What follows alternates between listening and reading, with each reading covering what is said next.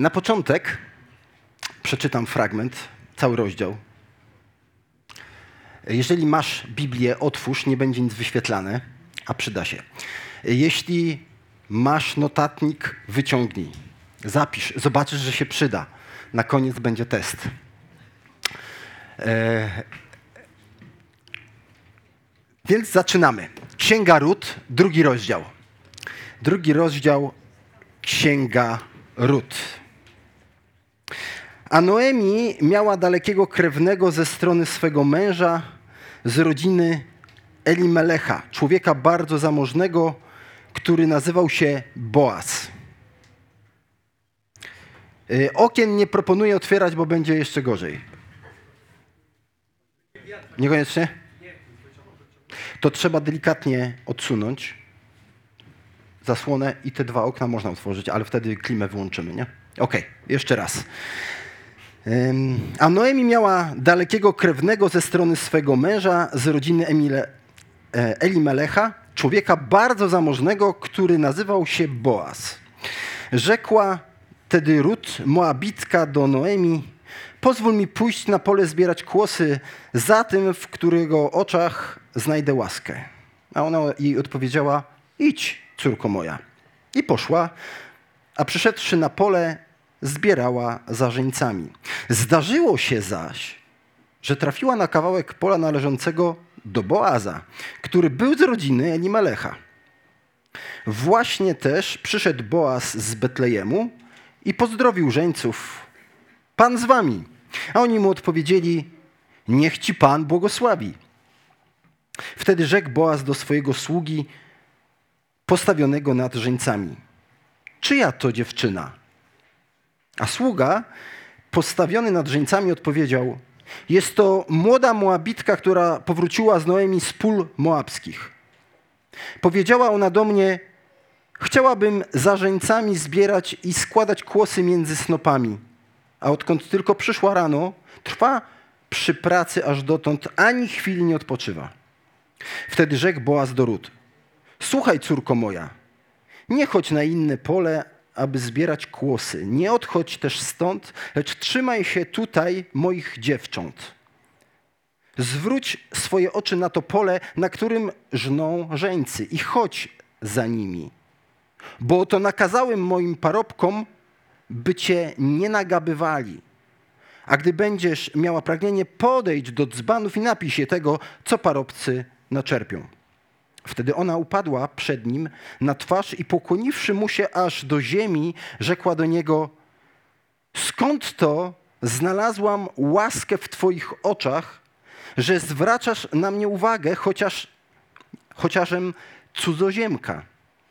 A Boaz odpowiedział jej mówiąc: Opowiedziano mi wszystko dokładnie, jak postąpiłaś ze swoją teściową, gdy umarł Twój mąż że opuściłaś swego ojca i swoją matkę i swoją ziemię, w której się urodziłaś i poszłaś do ludu, którego przedtem nie znałaś. Niech ci wynagrodzi Pan Twój postępek i niech będzie pełna Twoja odpłata od Pana Boga Izraelskiego, do którego przyszłaś, aby się schronić pod Jego skrzydłami. A ona rzekła, łaskawy jesteś dla mnie, Panie mój, boś mnie pocieszył i serdecznie przemówił do służebnicy swojej, chociaż nie mogę się nawet równać z żadną z Twoich służebnic. W porze posiłku rzekł do niej Boaz, podejdź tutaj jedz z tego chleba i maczaj swoją kromkę w polewce. Przysiadła więc do żeńców, a on podawał jej prażone ziarno i najadła się do syta i jeszcze jej zostało.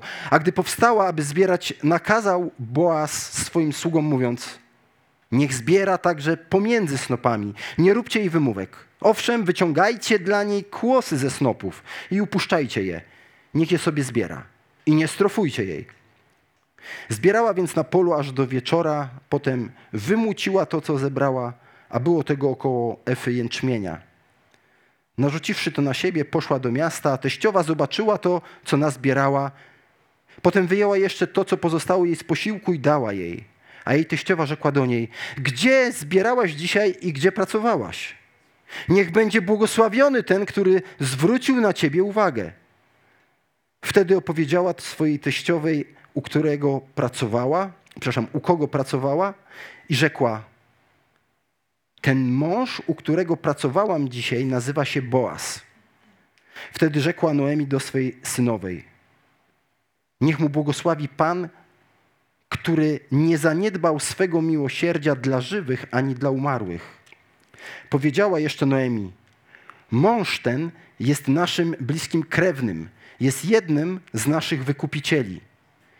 I rzekła Rut, Moabitka, mąż ten powiedział jeszcze do mnie, przyłącz się do moich służących aż do czasu zakończenia całego mojego żniwa. Noemi odezwała się więc do Rut, swojej synowej. To dobrze, córko moja, że będziesz chodziła z jego służącymi, aby cię nie nagabywali na innym polu. I przyłączyła się do służących Boaza, aby zbierać, dopóki nie zakończono żniwa jęczmiennego i żniwa pszenicznego. Mieszkała zaś ze swoją teściową. Czy ktoś w ogóle przeczytał kiedyś Księgę? To? Jest kilka osób? Jest, super. Dawno temu? Niedawno. Niektórzy niedawno, niektórzy dawno. Parę razy, o proszę bardzo, Boguś nawet parę razy pamiętam, przeczytał. Nie będę wchodził w wiele szczegółów. Ta księga naprawdę, jak zwykle każda z tamtych czasów, zawiera mnóstwo, mnóstwo przeróżnych kwestii, które są interesujące, ale nie o to chodzi, żeby wszystkie szczególiki sobie tu wypunktować. Skupimy się na wersetach od 10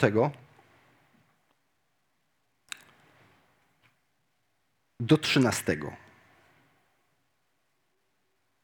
Wtedy ona upadła przed nim na twarz i pokłoniwszy mu się aż do ziemi, rzekła do niego: Skąd to znalazłam łaskę w Twoich oczach, że zwracasz na mnie uwagę, chociażem cudzoziemka? A Boaz odpowiedział jej, mówiąc: Opowiedziano mi wszystko dokładnie, jak postąpiłaś ze swoją teściową, gdy umarł twój mąż, że opuściłaś swego ojca i swoją matkę i swoją ziemię, w której się urodziłaś i poszłaś do ludu, którego przedtem nie znałaś. Zatrzymam się na razie na tym. Historia Rut, historia Noemi, historia Boaza. Trzy główne postacie w tej księdze. Na początku mamy wzmiankę, że to dzieje się w czasach, w okresie, kiedy są sędziowie tak zwani, czyli tacy przywódcy. Ten okres trwał około 300 lat. Czyli Mojżesz wyszedł z Egiptu, umarł, Jozue wprowadza lud do Kanaanu, nie zajmują całego Kanaanu, niestety nie są wierni w tym zajmowaniu. Umiera Jozue, jego współprzywódcy, inni liderzy i czytamy już wtedy, że lud coraz bardziej zapomina Boga, coraz bardziej zapomina, odwraca się. To jest księga sędziów, ona jest ciemna, czarna, a końcówka księgi sędziów jest okropna. Gdyby ktoś to nagrał i puścił, nie chcielibyśmy tego oglądać. Uwierzcie. To, co dzieje się w końcówce księgi sędziów, to, to tak jakbyśmy pojechali na przykład no, do Wrocławia, wymyślam oczywiście, nie? Do Wrocławia, przyjeżdżasz i jedziesz do kogoś, nie znasz tego miasta, chcesz gdzieś tam zanocować, ktoś cię przyjmuje gdzieś pod swój dach, a w nocy słyszysz hałasy pod oknem, pojawiają się ludzie, którzy mówią: Daj nam tego gościa, bo chcemy go zgwałcić i będziemy go gwałcić. Rozumiecie? Jakie czasy? To jest końcówka Księgi Sędziów, ta, taka pobożność. I w tych czasach, w tej końcówce czytamy tą historię, ona jest bardzo taka ciepła, jasna, wydaje się, w miarę. Więc Boaz mówi coś do Noemi, że Noemi, przepraszam, do, do Rut, mówi, że pozostawiłaś, opuściłaś. Więc chwilkę nad tym pomyślmy. Co się wydarzyło? Oto znowu kolejny raz Bóg nawiedził głodem ziemię izraelską, widać jako karę, jako konsekwencję ich nieposłuszeństwa. Mąż Noemi wpada na pomysł, a mają dwóch synów, jedziemy stąd, bo tutaj ciężko się zapowiada. Ciężkie życie. Jedziemy do innego kraju. Do jakiego kraju? Do Moabu. To tak jakbyśmy powiedzieli, żebyście tak rozumieli napięcie, jak, to czytali Izraelici, jak oni to słyszeli, to ja tak jak ciągle sobie myślę, jak w nich to musiało wrzeć. To tak jakby w dzisiejszych czasach dosłownie powiedzieć, że jedziemy do Rosji szukać ratunku. Rozumiecie? Tu się robi źle, I jedziemy do Rosji szukać ratunku. Do tych, którzy nas nienawidzą, którzy najchętniej by nas zniszczyli, bo to był Moab. Moabici, kiedy Izraelici wyszli z Egiptu, byli kimś, kto zaatakował Izraelitów, nie pozwolił im przejść. To byli wrogowie Izraela. Więc skąd pomysł, żeby pójść do wrogów? Rozumiecie, jakie czasy były? Noemi z swoim mężem wymyślili sobie, okej, okay, to na, za, zaspokoi nasze potrzeby. No bo przecież trzeba sobie jakoś radzić, nie? Choć zadaniem Izraela było zdobywać ziemię, pracować, oczywiście jeśli grzeszyli, wołać do Boga, porzucić grzech i prosić Boga o łaskę. Ale Izraelici wtedy tego nie robili. No, Noemi z mężem wpadli na pomysł, rozwiążemy ten problem, pojedziemy gdzie indziej. I wyjechali. I wyjechali i co się stało w Moabie? Znaleźli ewidentnie miejsce, gdzie pieniądze się znalazły, jedzenie było, ale w pewnym momencie umiera mąż Noemi. Ona ma jeszcze dwóch synów. Więc dochodzi do małżeństw z Moabitkami, które były zakazanym małżeństwem. Noemi, i, i to chcę powiedzieć, i to, to jest coś, co cechować może też nas. I za chwilkę dojdziemy do tego. W czasach sędziów problemem już nie była kwestia, że, że, że, że, że, że Izraelici mówili, nie chcemy mieć z Tobą, Boże, nic wspólnego, będziemy tylko czcili obce bogi. Nie, nie, problem polegał na tym, że oni mówili, Jachwę? Jasne. Baal? Oczywiście. Asztartę? Hmm, wspaniale. Nie ma problemu. Ty jesteś poganin? Jaki tam problem? Poganin, tam nie poganin róbmy biznesy razem, wydawajmy swoje żony, e, bierzmy sobie żony, e, wydawajmy naszych synów. Nie ma problemu, w ogóle nie ma problemu. Żyjemy, przecież trzeba jakoś żyć, nie? To znamy takie powiedzenie. Jakoś trzeba żyć. I tak właśnie oni żyli. No więc Noemi, cóż, wydaje tych synów, którzy ożenili się e, z dwoma Moabitkami. I czytamy, że mija około 10 lat, ja do końca nie wiem, czy 10 lat od tego orzenku, czy do, jakoś te teksty tak do końca jakby dla mnie nie do końca wszystkie są precyzyjne, ale po 10 latach na pewno umierają dwaj synowie. Robi się poważny problem. Noemi wyjechała, żeby ustawić swoje życie. Porzuciła Izrael Boży lud. Porzuciła zadanie, powołanie, do, do, jakiego został Izrael powołany. Ona pojechała po prostu, żeby jakoś żyć. I co się dzieje? Umiera jej mąż i umierają dwaj synowie. Posłuchajcie, gdyby tak sobie pomyśleć, już nawet odłączyć cokolwiek, kiedy umiera mąż i dwóch synów, to to jest niepojęty cios.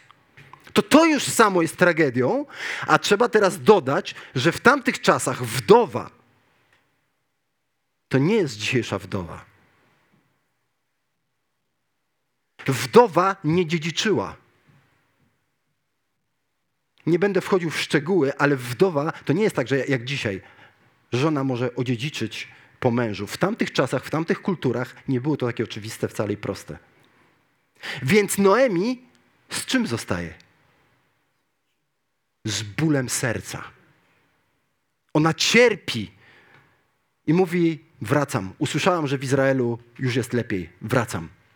Idą z, z nią te dwie synowe, co jest w ogóle ciekawe, że, że wyruszyły. W pewnym momencie Noemi mówi, słuchajcie, to jest bez sensu. Weźcie, poszukajcie sobie jeszcze, młode jesteście, mężów jakiś. To nie było też proste wcale w tamtych czasach, kiedy już ktoś był, kiedy jakaś kobieta była już e, zamężna i mąż zmarł, to wcale od strony prawnej nie było problemu, ale to nie, nie, nie było takie proste, żeby wziąć e, sobie taką kobietę za żonę.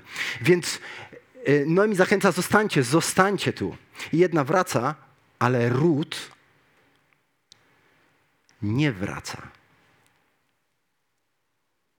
I to, do czego odniósł się Boaz na tym polu, kiedy zobaczył Noemi, i, i, e, przepraszam, Rut, i słyszał już o niej opowieść, to właśnie dokładnie powiedział,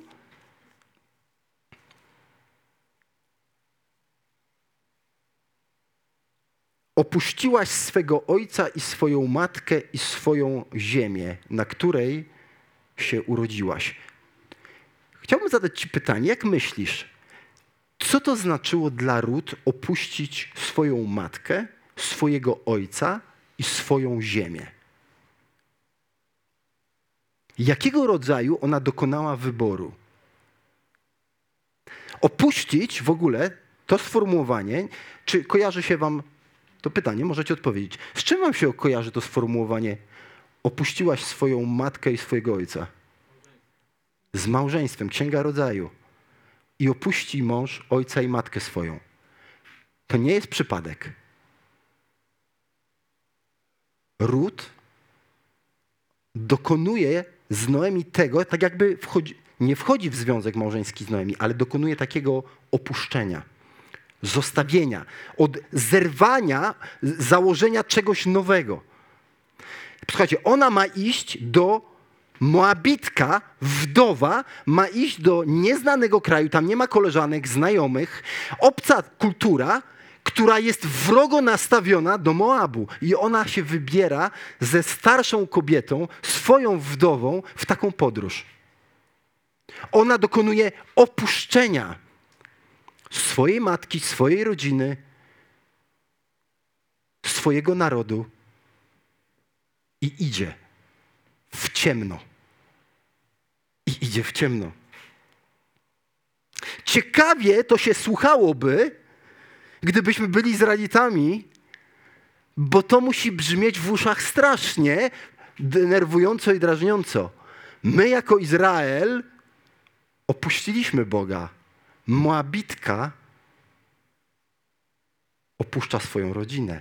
Noemi opuściła Boga w tym sensie i zadanie, jakie miało dla Izraela, idzie do Moabu, a tu Moabitka zostawia swoją rodzinę i idzie do Izraela.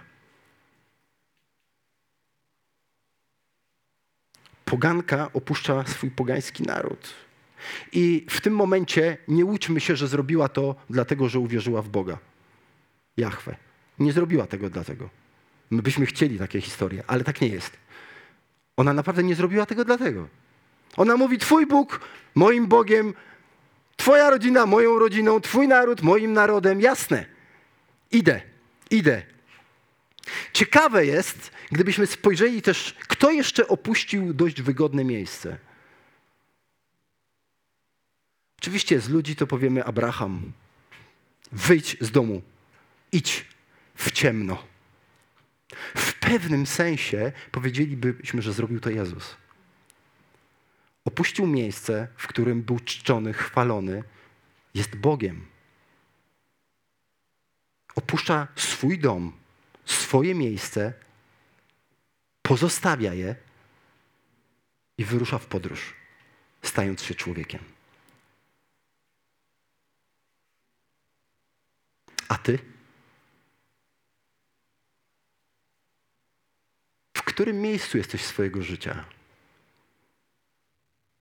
Czy dokonałeś takiego kroku radykalnego opuszczenia, pewnej zakończenia bardzo mocno, wyraźnie pewnej historii w swoim życiu, żeby zacząć całkowicie nową? Poszedłeś trochę w ciemno, tak jak Jezus powiedział na przykład do celnika: Pójdź za mną. I tam jest to słowo. On zostawił wszystko, opuścił i poszedł za nim. Kiedy powiedział do uczniów: Zostawcie to, pójdźcie za mną, oni wszystko zostawili i poszli za nim. Czy był w Twoim życiu taki moment, w którym rzeczywiście możesz powiedzieć, co opuściłeś? Co opuściłaś? Ja opuściłem swoją rodzinę, wyjeżdżając 600 kilometrów. Przyjeżdżając do Gdyni, w której nikogo nie znałem. Całe szczęście, w nocy było spokojnie. Ale wcześniej jeszcze, zanim wyjechałem i tego opuszczenia dokonałem, musiałem dokonać w swoim życiu także i dokonałem takiego opuszczenia. Dokonałem opuszczenia, stwierdziłem, życie do tego punktu, bo zaraz pójdziemy dalej, do czego opuścić? Opuścić można, ale co dalej? Że był taki moment w moim życiu, w którym powiedziałem radykalnie koniec. Zamykam ten rozdział. To tak jak dziecko wychodzące z domu, nie uczmy się rodzice, że jest inaczej i tak powinno być. To jest pewien koniec. Oczywiście więzi są, ale to jest pewien koniec.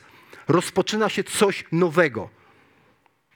I tak jest w życiu, tak było w życiu Noemi, tak było w życiu apostołów, i tak jest w życiu tych, którzy pewną taką decyzję kiedyś podjęli. Coś musi być całkowicie opuszczone, zostawione, by zacząć coś nowego.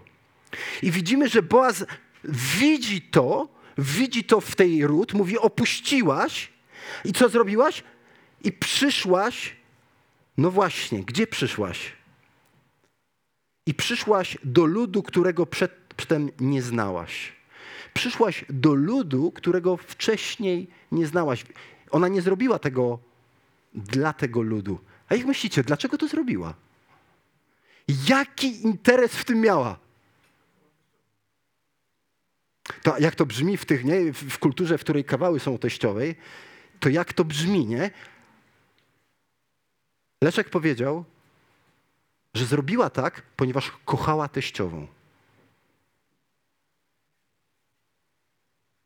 Co to mówi o ich relacji?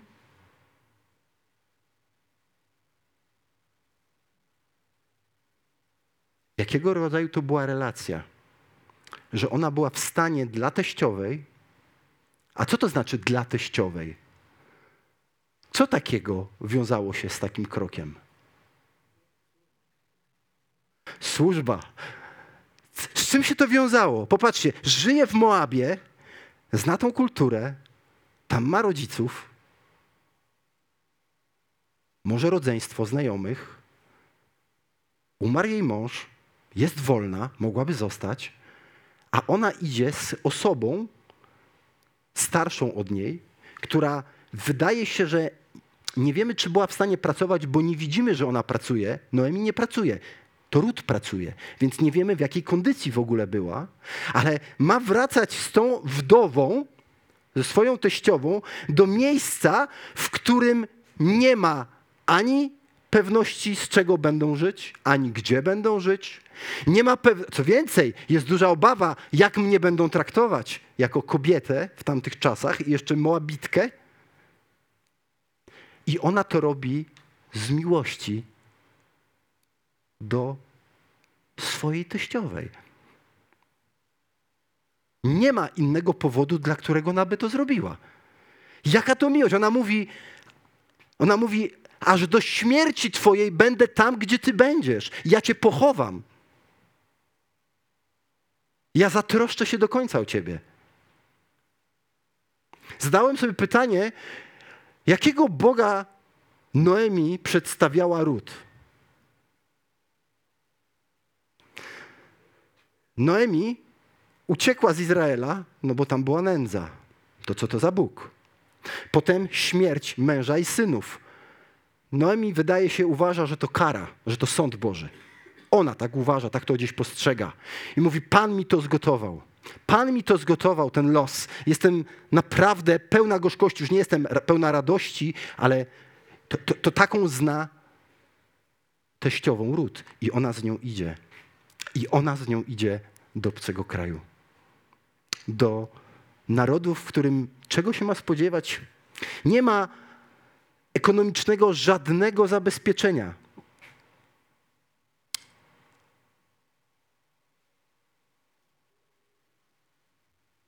No, niewątpliwie od razu przychodzi mi na myśl. A gdzie przyszedł Chrystus? Opuścił niebiański dom i gdzie on przyszedł? No, na ziemię. To prawda, ale do czego on przyszedł? Do ubogich przyszedł. On przyszedł do tych, którzy nie zważali na niego i on wiedział, jak skończy. On przyszedł do tych, których list do Rzymian nazywa wrogami Boga. Wszyscy zgrzeszyli i brak im chwały. Wszyscy są winni. On postanowił przyjść do obcych, zostawił swój dom, wygodę, chwałę i przyszedł do tych, którzy byli jego wrogami. Do tych, którzy wiedział, że go zawiodą, apostołowie go zostawili. Nikt przy nim nie wytrwał. Rodzina go odrzuciła, uważała za szaleńca. Jezus przyszedł i to nie było najstraszniejsze, ale przyszedł. Dlaczego? Dlaczego przyszedł? Dlaczego opuścił swój wspaniały dom? Dlaczego? Bo go o to prosiliśmy? Nie. Obiecaliśmy mu coś w zamian? Nie. Choć próbujemy tych sztuczek. Nic nie mogliśmy zrobić, ani dać mu, nawet nam do głowy nie przyszło, jak bardzo go potrzebujemy. I on przyszedł pomimo to. Jaka to jest miłość? Ród pokazuje coś w tej miłości. Czy nie chwyta to za serce?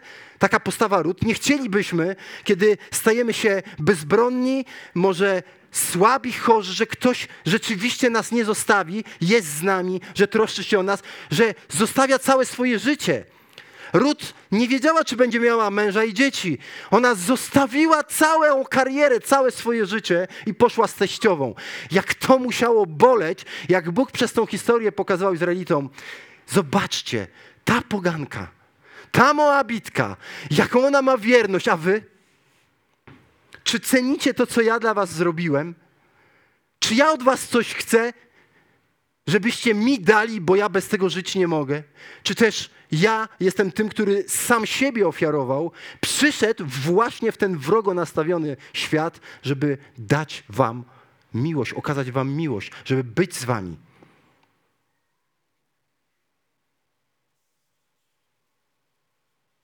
A zatem to pytanie, czy opuściłeś i poszedłeś?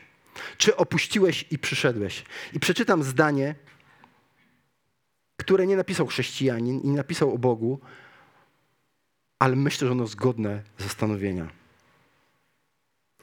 I granie z czasem niesie ze sobą ryzyko fiaska, którego nie będziesz w stanie sobie powetować, nawet jeśli jesteś pewien wygranej, dobrze się zastanów, czy nie będzie ci żal tego, co cię ominie. Jeszcze raz z lekkim tłumaczeniem, bo nie widzimy tekstu. I granie z czasem. Czas mija, życie mija, podejmujesz decyzje, coś mija. Każdego dnia podejmujesz różne decyzje. Czyli i granie z czasem niesie ze sobą ryzyko porażki. Którego, tej porażki, której nie będziemy w stanie czasami sobie już nadrobić. Na przykład, nigdy nie spędzę już z moim czteroletnim Tobiaszem czasu. Nigdy.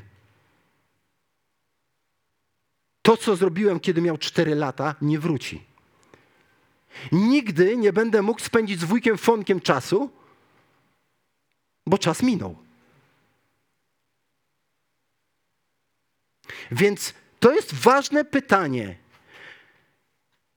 czy jesteś, nawet jeśli jesteś pewien wygranej, zobaczcie, ten człowiek jest niewierzący, on pisze o pewnym sukcesie w tym świecie, ale pomyśl o tym, nawet jeśli jesteś pewny wygranej, a my powinniśmy być pewni, ostatecznie dokąd zmierzamy i gdzie będziemy, nawet jeśli jesteś pewien tej wygranej, dobrze się zastanów, sam Jezus powiedział, oblicz koszty, czy nie będzie ci żal tego, co cię ominie. Czy masz w głowie coś, co cię mija, czego nie będziesz mieć, i to wywołuje w tobie żal. Że poszedłeś za Chrystusem, poszłaś za Chrystusem, opuściłaś coś i już to nie wróci, już tego nie zdobędziesz. To może być kariera, to może być zdrowie, to mogą być różne rzeczy. Czy świadomie zdecydowałeś kiedyś opuścić ten świat, by powiedzieć: Za Tobą, Chryste, idę. Boaz docenił to wrót. I błogosławi ją, mówiąc: Niech Ci Pan błogosławi. Niech Ci Pan błogosławi za to, niech Cię wynagrodzi za to Pan. Od razu przypominają mi się słowa, pytanie Piotra: Co my z tego mamy, że za Tobą pójszliśmy? Bo zostawiliśmy robotę, znajomych, dzieci, rodziny. A, przepraszam, dzieci nie zostawili, e, e, rodziny. A Jezus mówi: stokroć tyle tu i życie wieczne. Ciekawa odpowiedź, ale nie będę jej teraz rozwijał, ale to, to, to ma sens. My potrzebujemy czegoś w zamian. Bóg nie zaprasza nas, pójdź za mną do pustki. Bóg mówi: zostaw wszystko i pójdź za mną. I to ważne zdanie jeszcze jedno, które wypowiedział Boaz, że obyś otrzymała wielką, pełną, obfitą nagrodę od Pana Boga Izraela, pod którego skrzydła przyszłaś się schronić. Oto miejsce, do którego przyszła Rut. Noemi uciekła spod tych skrzydeł, myśląc, że na tym zyska. Zyskała materialnie, straciła dużo więcej, a ostatecznie nawet materialnie. A Boaz mówi, przyszłaś schronić się ty, pod tymi skrzydłami. Rut tego jeszcze nie rozumie, ale Boaz już do niej to mówi. To jest taki proces poznawania Boga. Czy ty masz pewność, że kiedy zostawiłaś i zostawiasz świat i wybierasz Chrystusa radykalnie, to nie jest jakiś wybór. To jest radykalny wybór, by z Nim wszystkie, całe swoje życie żyć z Nim we wszystkich dziedzinach, być z Nim, z Nim, nie robić coś moralnie, tylko być z Nim i Jego uznawać za Pana, bo Jezus powiedział, czego szukajcie wpierw? Królestwa Bożego, czyli panowania Boga. Boga, który jest Panem, który jest władcą, który oddał życie, ale jest Panem.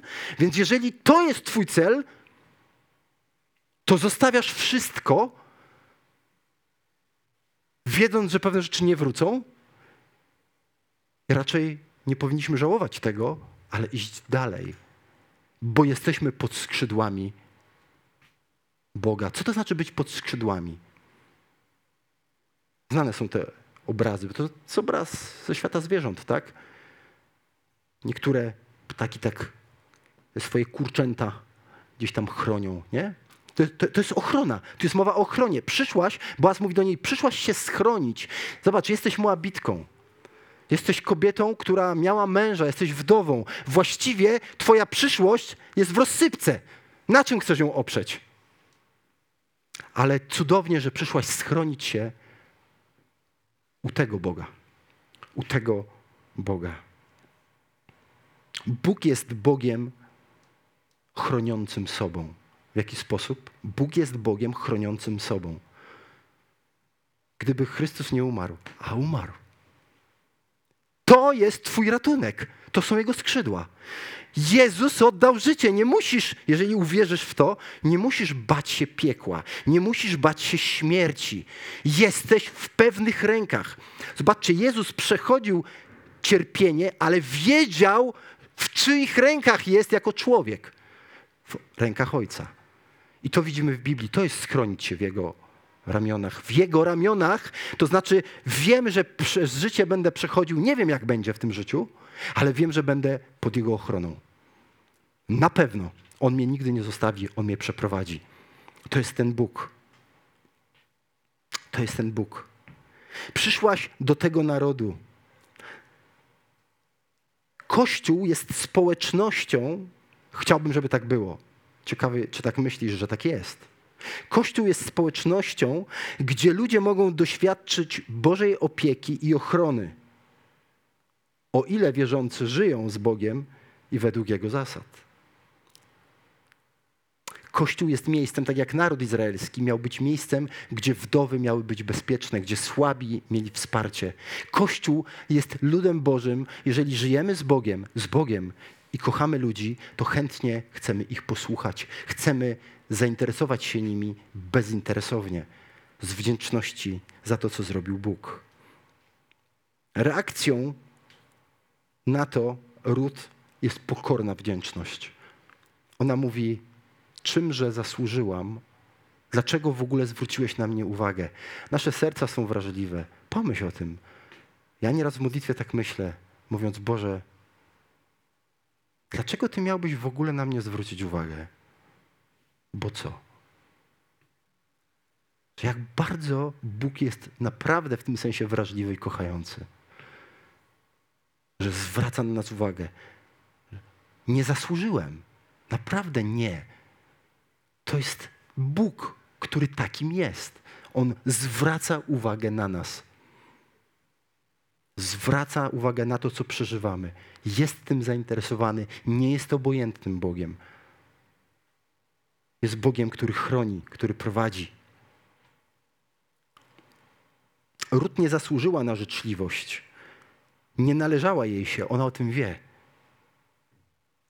uznaje tą przychylność za wyraz łaski. Żyjemy w kulturze, w której naprawdę mocno jest to wmontowane w nas, że mi się szacunek należy. Dlaczego? No bo jestem człowiekiem i się należy. Bo żyjemy w takiej kulturze, w której z jednej strony oczywiście to jest dobre, że jesteśmy chronieni prawem i jakimiś takimi zasadami, ale z drugiej strony musimy rozumieć, że to należy się. Nie możemy powiedzieć do Bogu, Boże, mi się należy.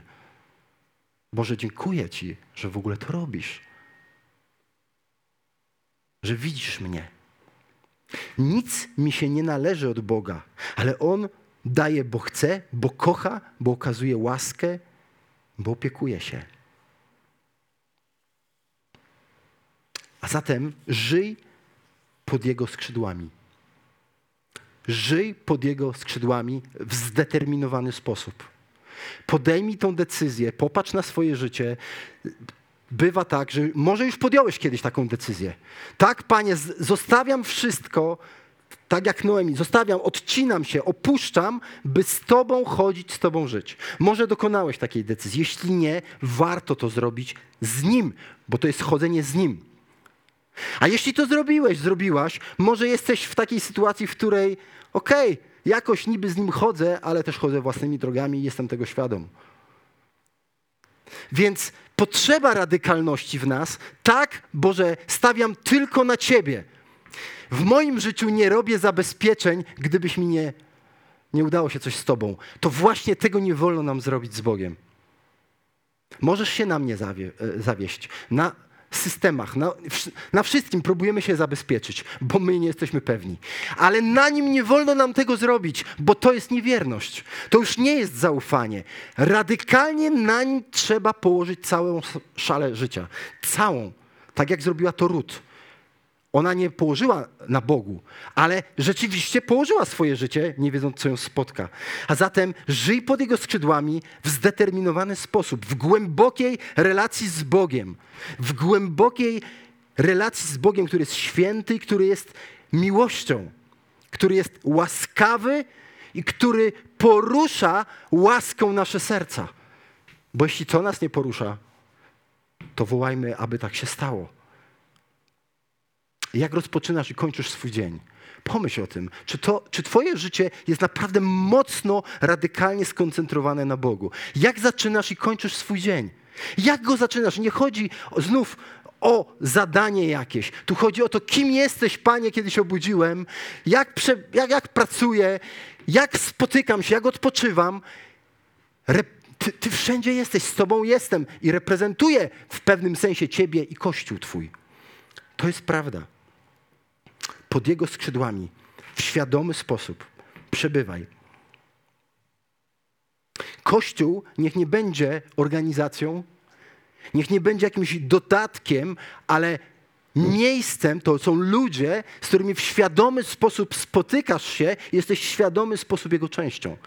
Kościół to nie jest nabożeństwo. Kościół, idziesz do pracy, reprezentujesz ten lud. Odpoczywasz, reprezentujesz ten lud. Jego lud to jest jego kościół, nikogo innego. Tak, to jest Kościół. Kościół nie jest jedną z dziedzin. Żyjesz jako część Kościoła. To jest zmiana optyki. Tak jak Rut zostawiła Moab i przyszła do Izraela, tak ty zostawiasz świat i mówisz, chcę żyć w tym świecie, w Bożym Królestwie, widocznie, w widoczny sposób oznaczonym jako Kościół, czyli ci, których Panem jest Chrystus.